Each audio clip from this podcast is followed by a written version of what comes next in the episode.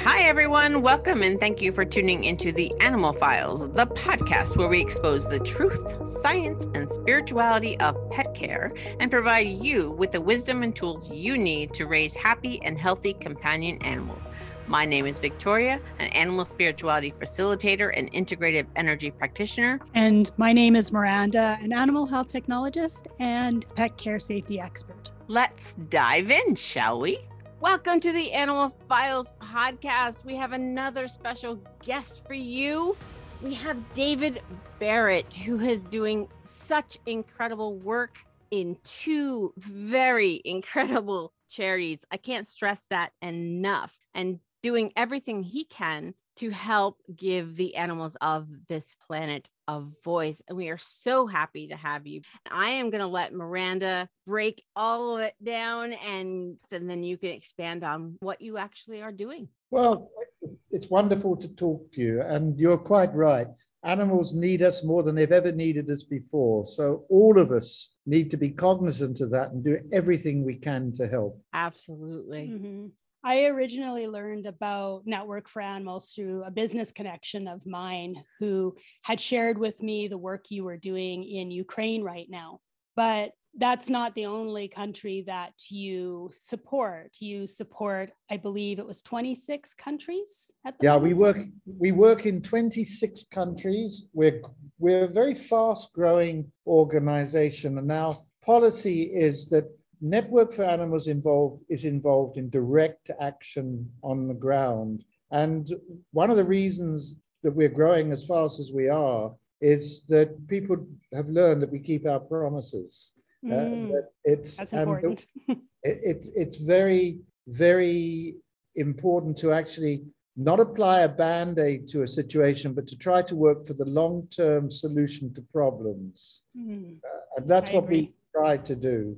But Ukraine has dominated our work for the since the outbreak of the war. We were, if not the very first animal charity on the ground there, we were certainly amongst the very first. And um, I'm very proud of the work that we've been able to do there. We are literally helping thousands of dogs and cats and mm. um, working with some unbelievably brave courageous people who are helping animals. That's amazing. I, I have heard a couple of horrible, heartbreaking stories that have occurred in connection to the shelters there. That some of these workers are just being intentionally harmed or killed just because they're trying to go and do their their work or serve the animals.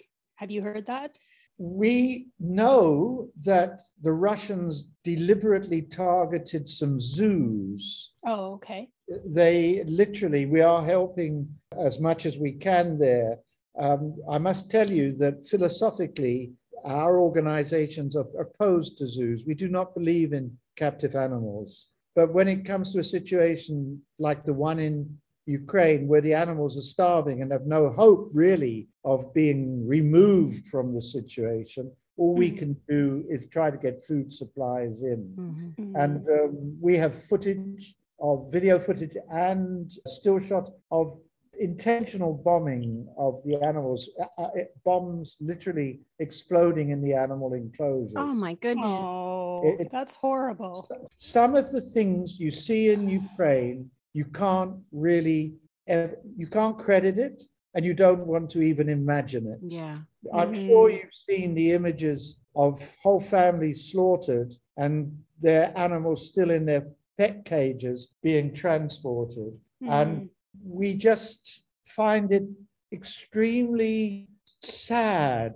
I, am always struggling to find the word that human beings can do that so callously mm. to innocent creatures that have no part of any politics or any war. They just happen to be in the way and they're easy targets and they bore the brunt of it. And mm. some of the horror stories that we see are just shocking, like people who are forced to flee their houses and they hope to come back to rescue their animals. So they left them locked in the houses and then oh. the people don't come back.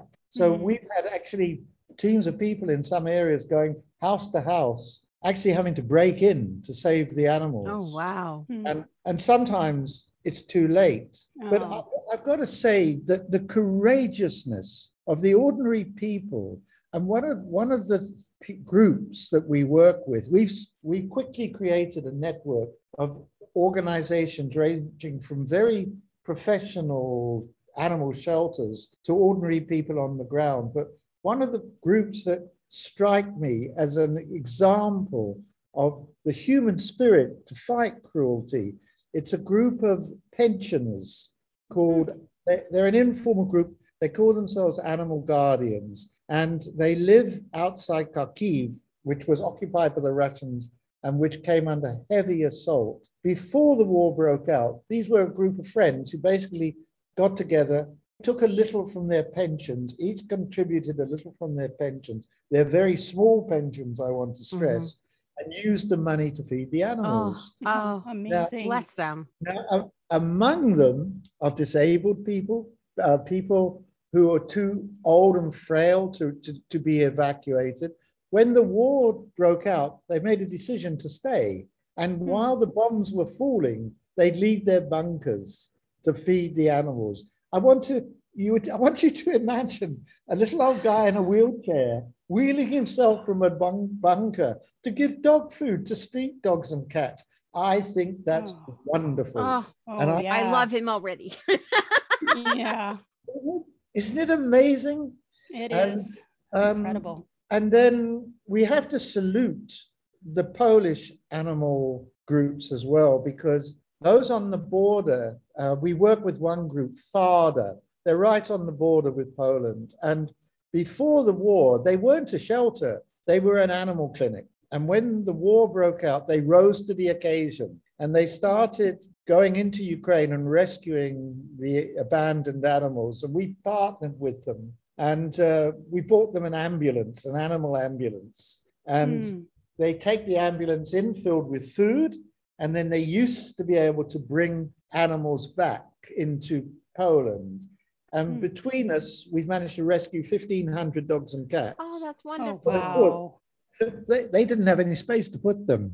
so we built a doggery, we built a cattery, and we've entered in partnership with other fa- fabulous organizations, another one called Dios, that literally ferry the animals to shelters that do have space. So it is amazing that people, there are wonderful people who care about animals. I think animals bring out the best in us because I agree. these people risk their lives. You know, these are these are ordinary people.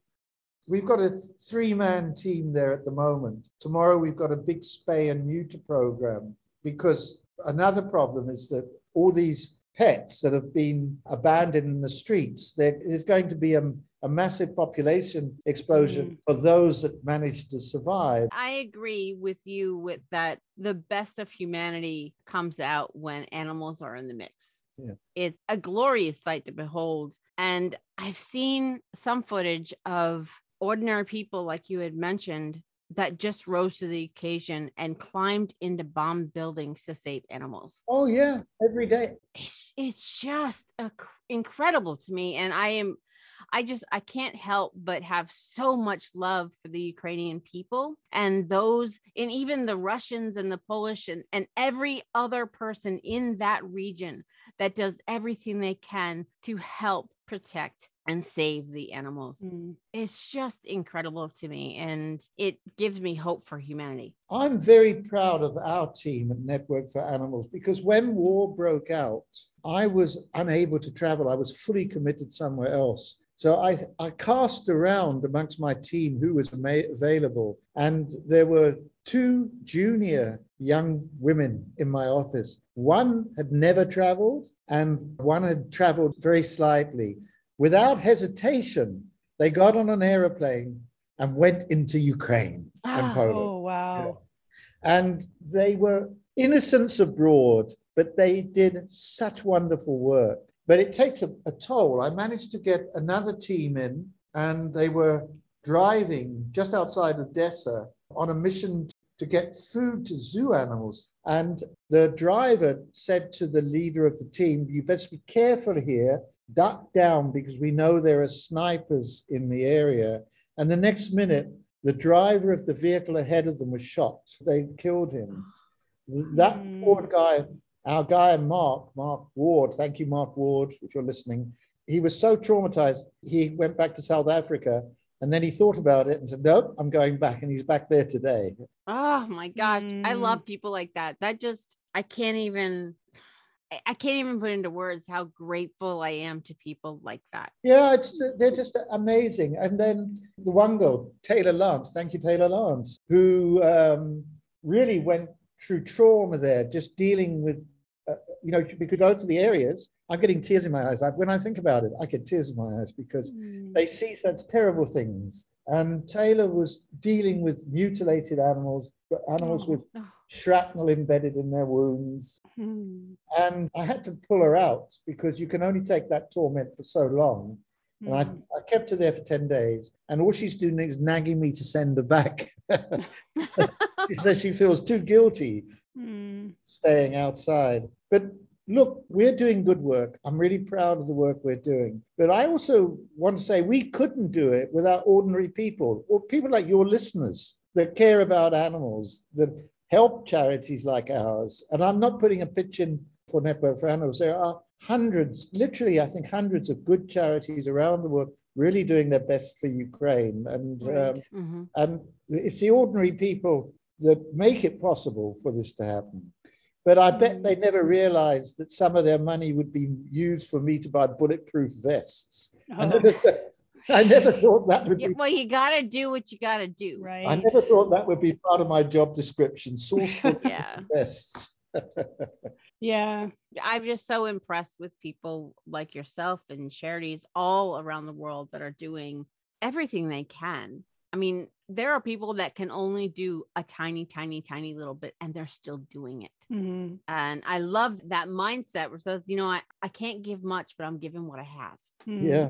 Yeah, I- I- people are amazing. People have supported us very strongly.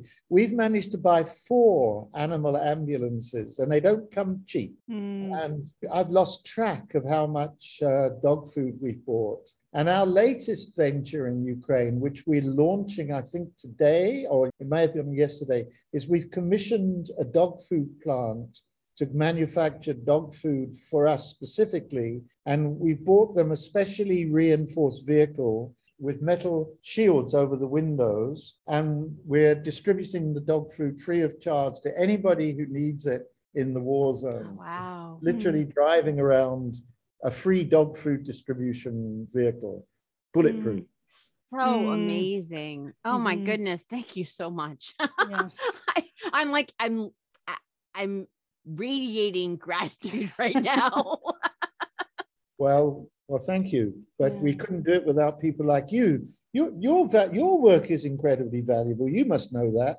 You allow us, the workers, to ha- have our work known about, and without that, we would be lost. You know, we wouldn't have any support. So thank you for what you do. You're very welcome. that is our intention and you are most most welcome because that's all we want to do. That is the main premise of this entire show is to give animals a voice. And the best way we can do that is to have those who understand animals who are in the trenches so to speak speak for them. Hmm and that is why we do what we do. Anybody out there, if you want to get your message out about the great work you're doing to help protect these animals, you are more than welcome to also be a guest on our podcast because we need to get the world to see the beauty of humanity, especially when it comes to the animals. You know what's really nice is how grateful the animals are. Mm. Mm, yes. And what, one of the stories that always touches me with Taylor Lance, the woman I mentioned earlier, Taylor was receiving dogs that had been evacuated from Ukraine on, on the Polish border. And she found a mother with, I think it was 13 puppies. And the mother was so terrified she wouldn't leave the transport cage. And she Mhm. had such post traumatic stress disorder that she was shaking. But Taylor managed to coax her out of the cage and they put her in a safe space. And she was shaking and shivering, staring in, at the wall. and yet she still let her puppy suckle from her. Mm. Isn't that wonderful? It Mhm. is. I've seen amazing videos and stories about how animals respond to things and how they can still have trust or regain trust for human beings despite whatever trauma they might have gone through. They love us and they want to be with us and they have great faith that we are their friends. And we just have to live up to that. Mhm. It's a privilege. I mean, uh, if you haven't had a dog or a cat in your life, then you've missed out really badly. They give you so much back. Mhm. I can't even imagine my life without an animal. Mhm. I've had one since the day I was born, Yeah. and I I can never not. I think I've had maybe four months of my entire 52 years without an animal, Uh. and that wasn't by my choice. yeah, I can't I can't even imagine it. The animals not only do they love unconditionally if you treat them with compassion, but the companionship and the connection that you get from being with an animal and you know helping them and being a friend to them is just something that you cannot even describe it's really such a beautiful connection even when they're being brats like mine is today. She's been walking around me the entire time we've been talking. But i would never have it any other way. Let her be a brat. Let her walk around me and come in front of the microphone like she did when you were talking before. I graciously accept that. It's just they're beautiful. And anybody who's experienced that level of connection i think that's the one gift that you can't put a price on. Mhm. Yeah, and uh, one of the nice things is when we manage get an animal adopted, we are not primarily an adoption agency, but we help out where we can. And to see the joy in a dog that goes home with his forever family, that's Mhm. a great day. Even if it's one Mhm. dog, you know, it's a great day. Mhm. yeah You have a puppy yourself, correct? Charlie. Charlie is a rescue. Charlie comes from the sl- from the slums of South Africa, and Mm. he was trained to be a fighting dog. Because I have to say, he's not the best looking dog. He's built like a barrel and s- strong, but he had no fighting instinct at all. So they used him as kind of bait for the other dogs. Oh. Ugh. illegal dog fighting is a much bigger scandal than the world even begins to know about, and it's big business. Millions can be bet on the outcomes of dog fights in South Africa, and it's Wow. completely illegal. incredible oh it's so upsetting So what they used poor old Charlie for, because he was strong and not easy to hurt, they put him in the ring with the vicious dogs to see Mhm. which of the vicious dogs would attack him with the most vigor. And then they Mm. take the dogs out, take poor old Charlie battered and bruised.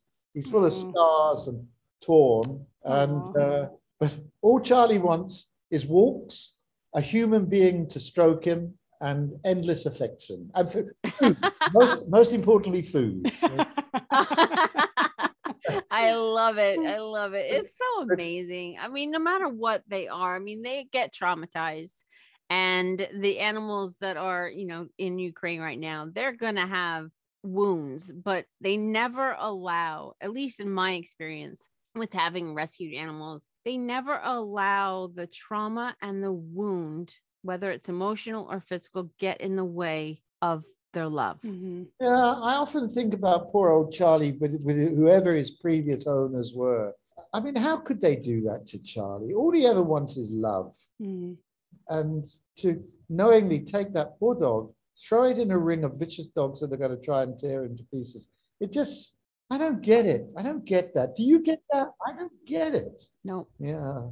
Yeah. I can't even fathom it why they would even think that would be an option. I mean, I just I can't I can't grasp the concept, Mhm. which I guess that's a good thing. Yeah.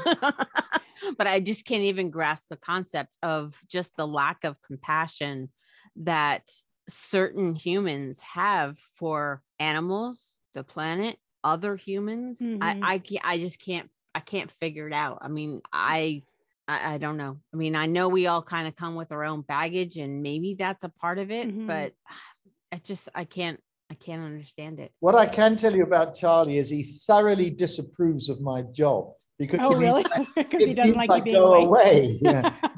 and when I when I pull out the suitcase, he does not like it. He goes in the corner and sulks, you know. Oh, my cat kind of does the same thing when I go to leave the house because I don't leave the house mm-hmm. very often because I work from home.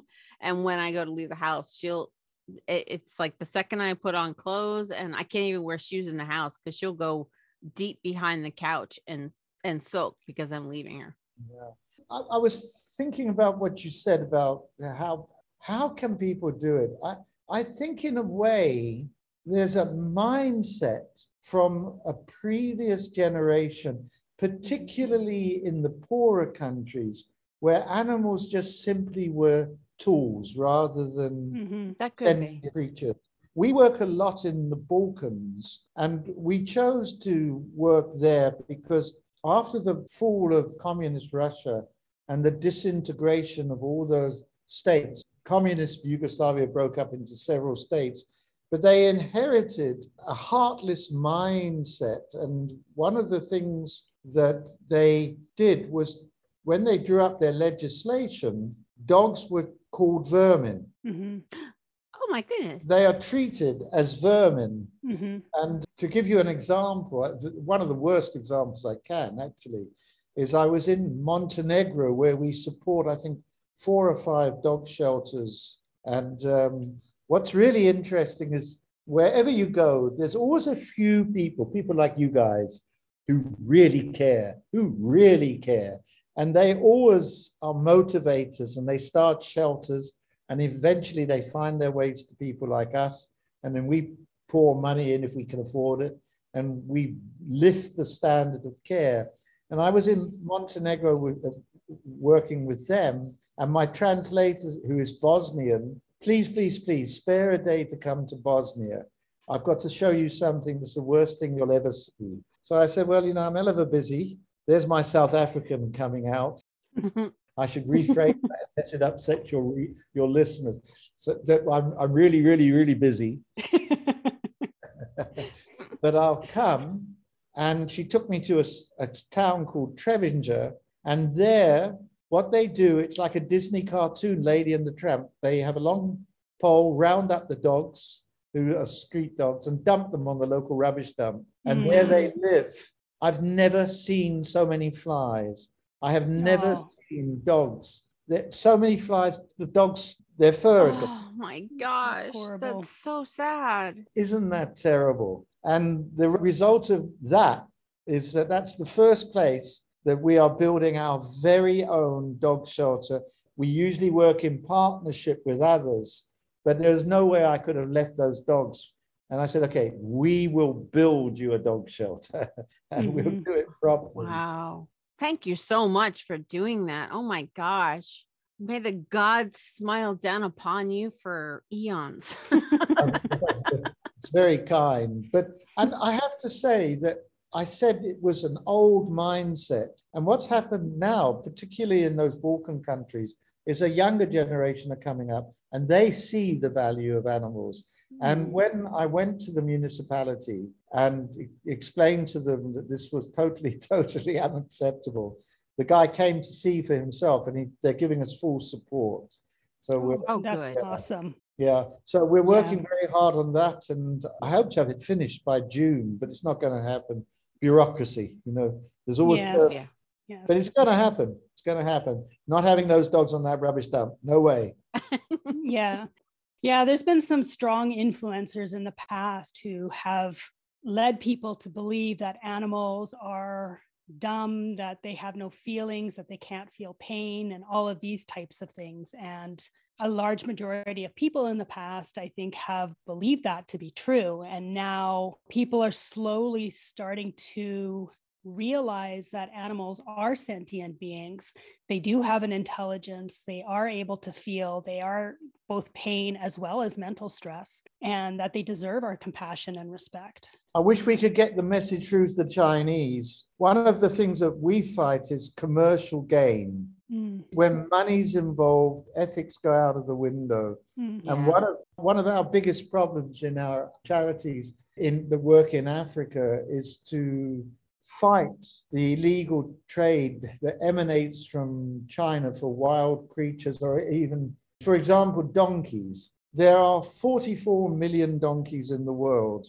They play a vitally important role in Africa where they're used to transport, fetch water, firewood, and the Chinese make a cosmetic called ejiao from donkey skins. Mm. And they want 2 million donkey skins a year at the moment. Oh, wow. That's insane. It's insane. If you think there are 44 million donkeys in the world and the Chinese are killing 2 million donkeys a year, what's going to happen? They're going to become yeah. extinct. And they will not listen. They do not listen. They do not care. So we, we've been fighting the donkey skin trade because it's so vitally important, not only for the animals, but for the people who depend on them. You know, if you take away the donkeys from the equation in rural African villages, who become the people that fetch the water and the firewood? It's the children or the women. So they become donkeys.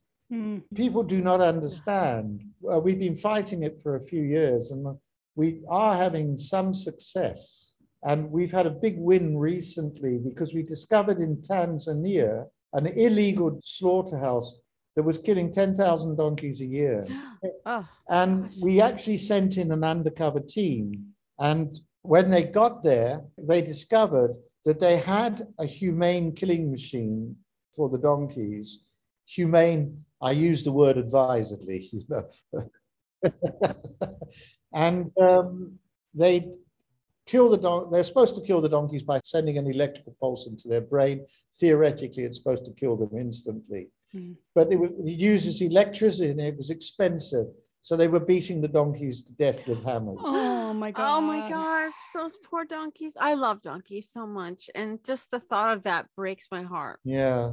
It was ghastly beyond belief, but we did win. We got the donkeys Oh, Yay! that's great. And we even had a bigger victory because what we did is we videoed it and we paid for the government officials to go and see for themselves while the slaughterhouse was still operating. And as a result of that work, Tanzania has banned the slaughter of all donkeys. Oh, that's awesome. Love it. Yeah. So when you do that, then you think, okay, I can get up tomorrow morning because we do win occasionally, because sometimes it feels like we just lose all the time that there are so many crises and so much work to be done.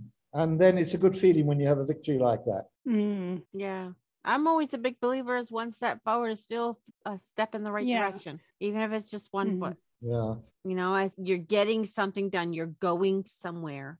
We can't expect things to magically happen like a snap of the finger, although that would be nice in some instances. But it's still just that forward momentum. No matter how slow it is, no matter how small it is, it's forward momentum. It's getting you closer to your intended destination. It's a journey. Animal welfare is a journey. It's a, for domestic animals. I reckon we are slowly making progress. I think people are becoming more aware that animals are sentient creatures that have as much right to be treated with dignity as any human being. Mm-hmm. One of the most frightening things that I work with is I mentioned that I work in two charities, and the other one, Animal Survival International, is focused on the big issues that affect mostly wildlife and climate change. And when I started really focusing on it, I had not realized just what the implications of climate change for animals are. And now I know I'm terrified mm. because drought in Africa is destroying entire wild animal populations. We've just been in Kenya, where there's a, been a five year drought in the northeast of Kenya, where there's a, amongst many, many other vitally important animals, are endangered giraffes. Mm. And the area is naturally dry. And after no rain for five years, these animals are utterly desperate and, mm. and dying. So we were there on a reconnaissance because we've learned that you have to see for yourself. You can't just take for granted what people say is the case, is the case, and you actually have to see for yourself to know what the solutions are. And we had a team there, and we saw them as terrible, terrible things. But one of the things that moves me most is that obviously these giraffes had traveled for many, many, many miles looking for water, and they'd finally reached the water holes where we were working to create solar pumps to put water into the water holes in the drought. And a baby giraffe reached the water and died. Oh, Yeah. no. Uh, and then there are giraffe corpses littering the landscape. You've no idea how serious that is. That I, you you have to see it for yourself, and then when you see it, you never want to see it again. Mm. But we are working. My heart is breaking right now. The good news is that we're there. Yes. The waterholes exist.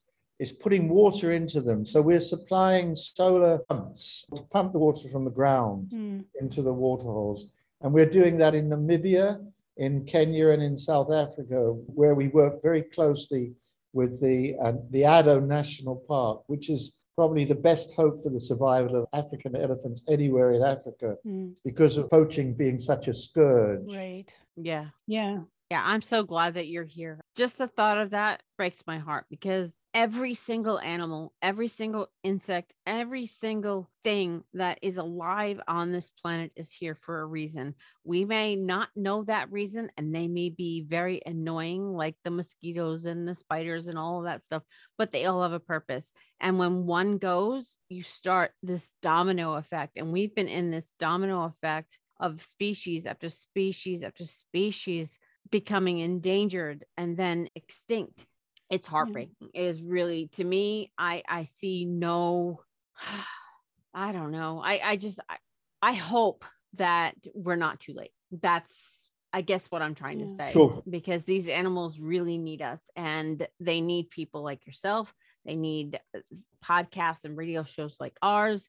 We need to get the word out because these animals are suffering in ways that they don't need to suffer they just don't That, that's another thing that really gets me as well. So often, animal exploitation is accompanied by incredible animal suffering. Mm. yeah There's is. a there's a creature called a pangolin, which Oh, I yes, bet yes. a few oh of my goodness i love pangolins Oh, we have lots in Africa, and the Chinese. There's a belief in Asian countries, particularly China and Vietnam, that pangolin scales, if you grind them up, will cure a hangover. It is a fantasy. Oh, It is a fantasy. It's like believing that that somebody's going to offer me a Hollywood contract to be a handsome leading man. It ain't ever going to happen in my wildest dreams.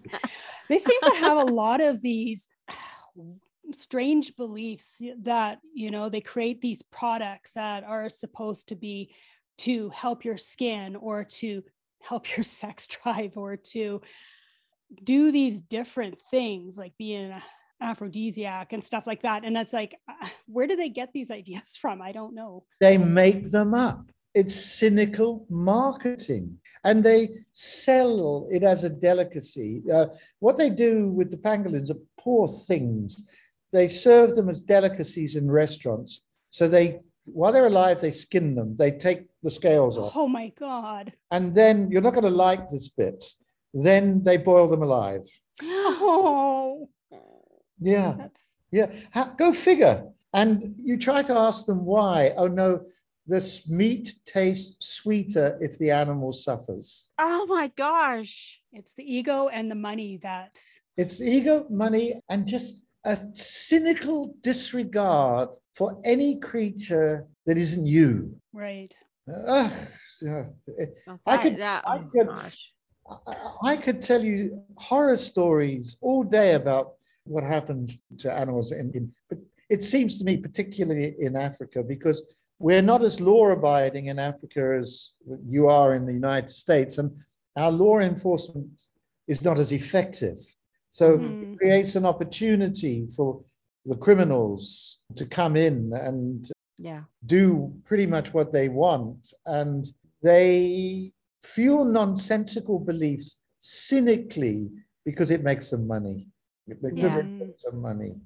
And they that's will what it, break- that's what it boils down to it's money Bunny. Yeah. Bunny I makes mean, I'm not one of those people that says money is the root of all evil, but it sure as heck doesn't make it better in a lot of ways. yeah. I mean, just like animals can bring out the best of humanity, money can bring out the worst. Mhm. it's true. We seem to have drifted into quite a depressing list of, but there's there's lots of hope. You know, there is hope. We we must never lose sight of that. We are managing to do really good work for everything from cats to elephants. Um, and uh, one of the programs I like best that is I love elephants. I just love elephants. Oh, They're- elephants are amazing. great. yeah, and we're managing to expand their habitat in the southern Mm. part of Africa. The virtue of where we work at the Addo National Park in South Africa, it's a thousand miles from the poaching routes. Oh, that's great. And um, it's relatively, I have to be careful what I say because when it comes to poachers, you inadvertently give them a clue of how to get their animals because poaching gangs are sophisticated, usually Chinese. I keep, I have no gripe with Chinese people. I've been to China many times fighting for animals, and there are some courageous activists there, although they risk their liberty fighting Yeah. for animals there. hmm Um, but often the gangs are Chinese gangs, and we try not to give any information. For example, we finance anti-poaching teams at the Addo Park, but we will. I mustn't give any information about how we do it. But it is Mhm. very successful, and we use a lot of modern technology. I think I can safely say that drones are a godsend for elephants because you can Mhm. monitor them from high and sometimes invisibly. But we're managing to expand their territory, and it's the most wonderful thing. We managed to move a family of 27 elephants from an area where there was not enough water and no room for them to expand. And we move them into an entirely new habitat where the last elephant was trophy hunted 150 years ago. And we've Mm. re- Oh, that's Yeah. oh, and now there's a and we've got babies and Mm.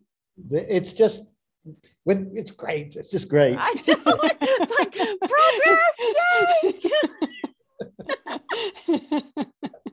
So it's- oh, I it's- love that.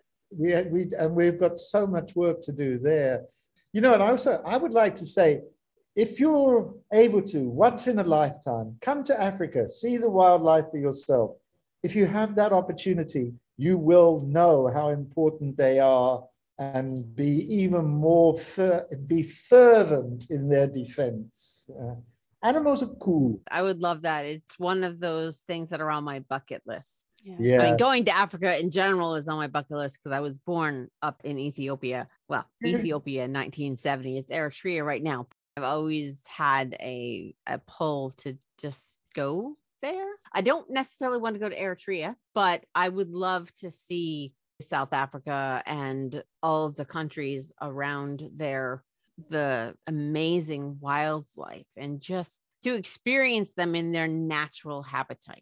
The your time to do it is running out because one of the big problems, of course, is habitat encroachment.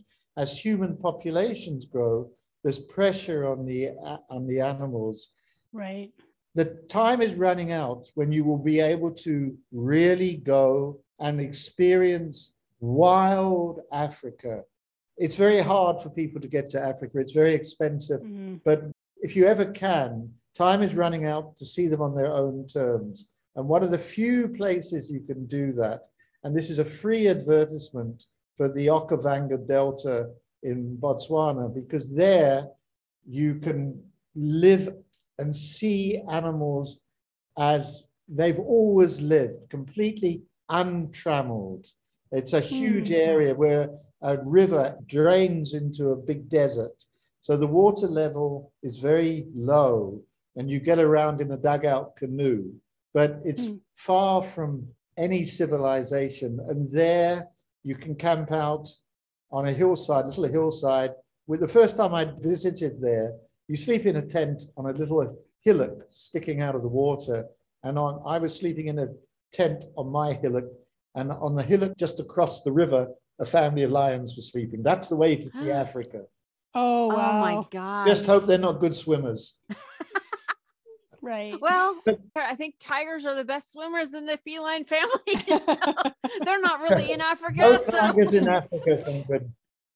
I hope that somebody, just maybe one listener, if we convert one person to looking and caring for animals, we've had a good day, right? Mhm. I agree completely. Maybe for our listeners too. I mean, you've talked a bit about it, both of the organizations that you're involved in, but maybe you could just go into a little bit more specifics of it so that our listeners are clear on what each organization does. Right. I run two organizations. One is called Network for Animals, which was founded uh, a long, long time ago, 30 years ago, by one of the most remarkable animal activists of all time, a man called Brian Davies, who's still alive, although he's very frail these days. And he founded it because he single handedly fought the Canadian government to end the baby white coat seal hunt in Canada, which he did very Mm. successfully. And the organization now works in 26 countries around the world. And we strive to help bring direct action to the ground. Where animals are in need, we try to be there. If they're hungry, we feed them. If they need medical care, we provide it. If they need shelter, we build them. That's what we do for Network for Animals. And then Animal Survival International, which deals with the macro issues that besetting the world in this era of climate change. Climate change is a real problem. I know that some people still don't believe it, but all you have to do is come with me to Africa and look at some of the drought stricken areas in Kenya, in, in Namibia, in South Africa, and you will know that we are, as humanity, we are in peril. Mhm. And, and we strive there to preserve and protect wildlife populations. That's what we do in a nutshell. I love it. Thank you for all the work that you're doing. I just Yes. I can't I can't thank you enough. We need louder voices of those that are doing the same work because there are millions of people who believe what we believe and are trying to do Mhm. what they can. We just need the voices to be louder. Yeah, and we need to influence governments and the authorities more because, oh, but sometimes it sickens me because right now we and other organizations trying to fight the South African government who, for commercial gain, want to issue permits to slaughter leopards, rhinoceroses, elephants, and lions. Oh my gosh. It's commercial gain. Mhm. Uh, and that's so sad because I, I do know that there are some organizations in Africa that are really the animals come first over the humans. I don't know whether it's villages or individual people or larger, but that contrast is incredible to me. Yeah. And the, these people who do this for commercial gain have absolutely no concept on how they're actually affecting themselves.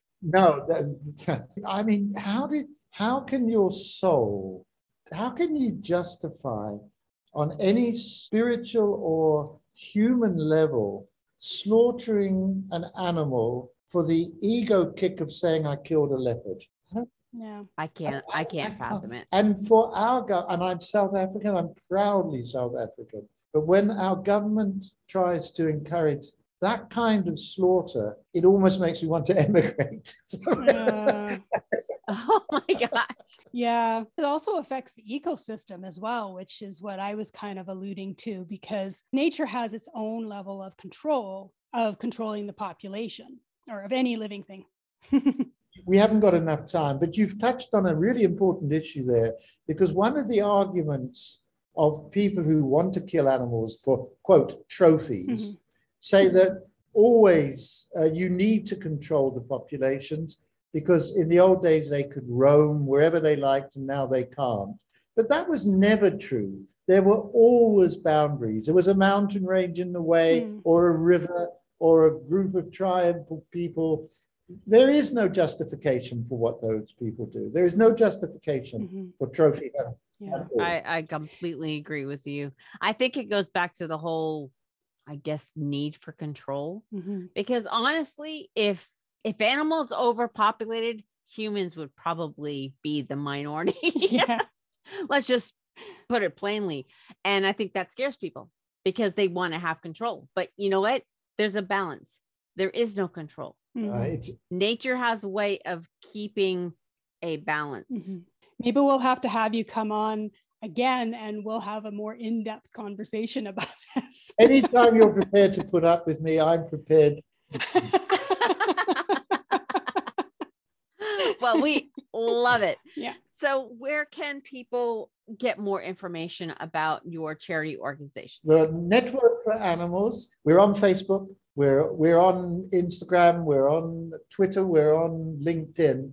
But if you really want to get a good sense of what we do, it's our website is networkforanimals.org, and please look at it.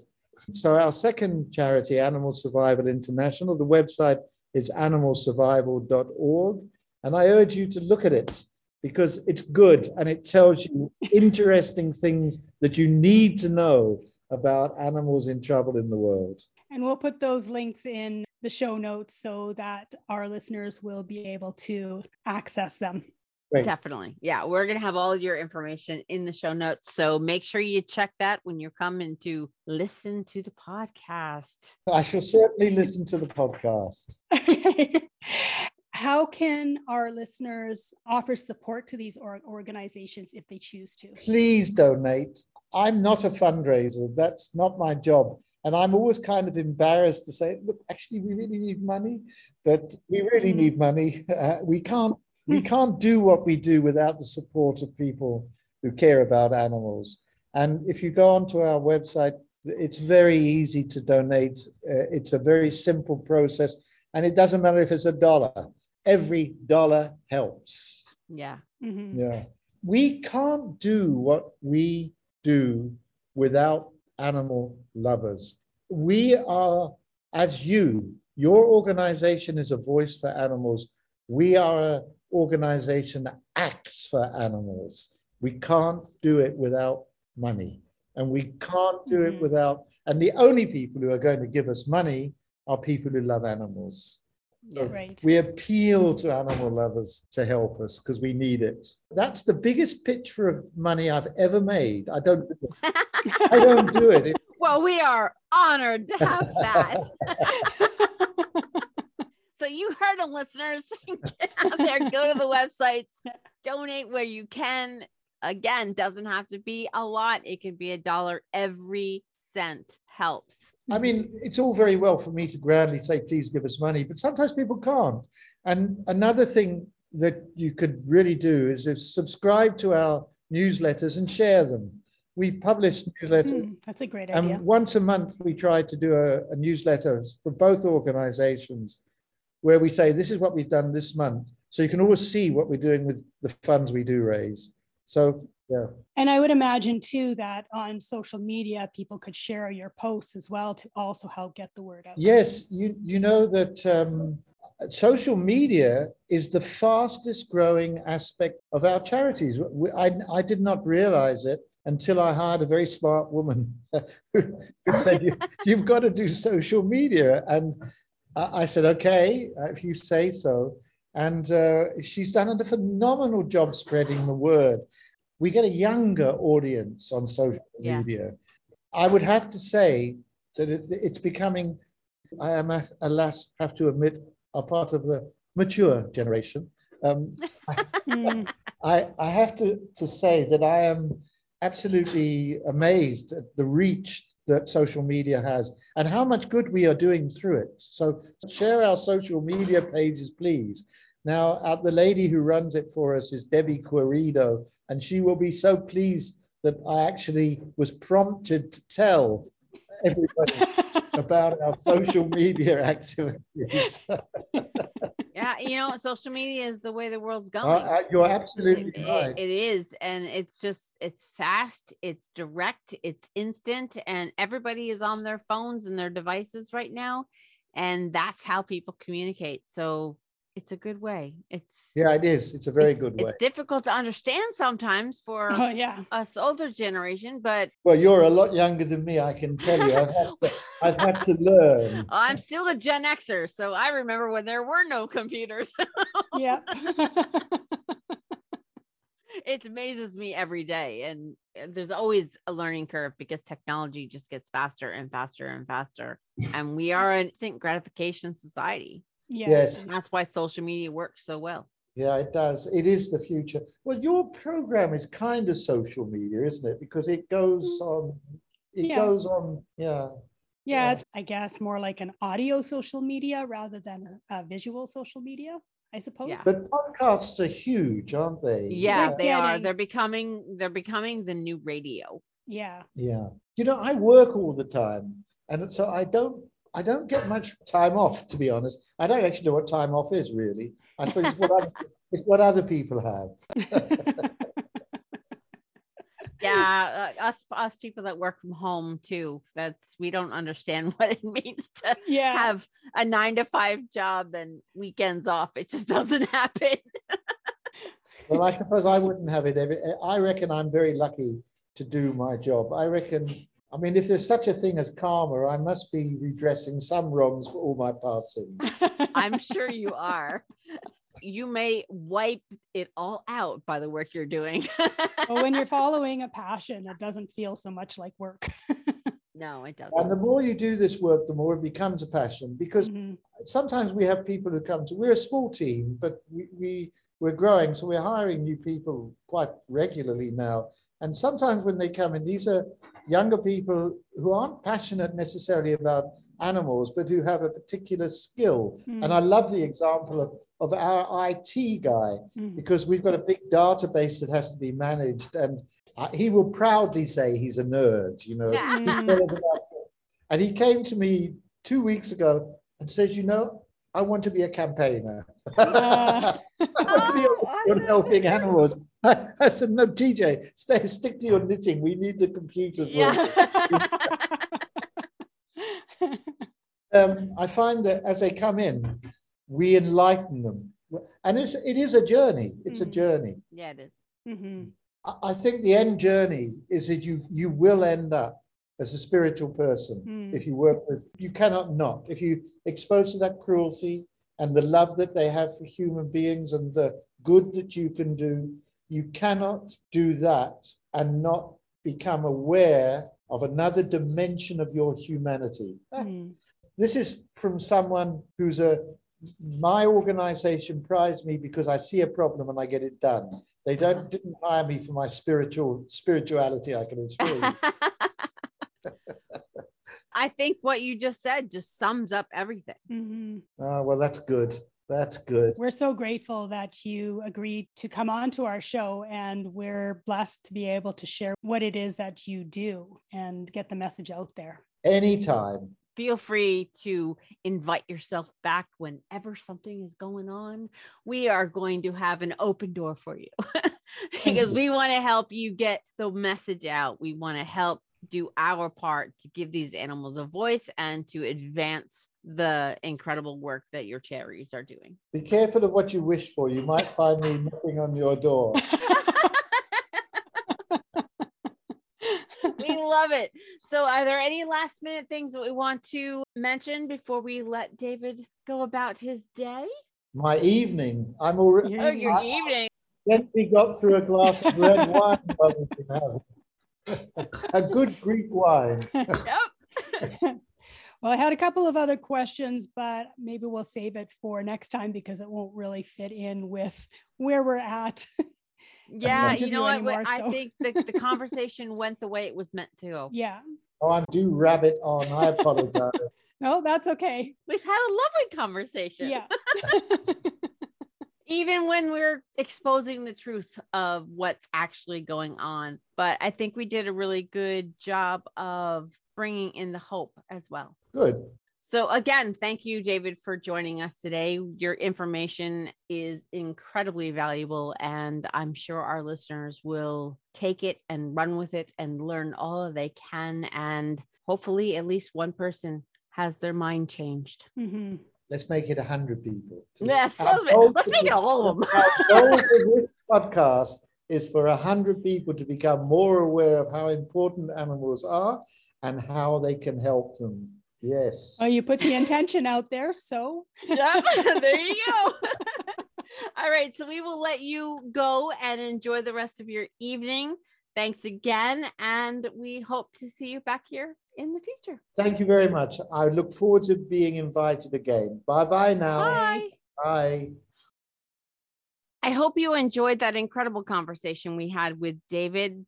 Such great work his charities are doing. I definitely encourage you all to reach out to Network for Animals and Animal Survival International and learn more about the incredible work they're doing across this planet in Africa and in Ukraine. And if you have any questions, don't forget you can always reach out to us directly.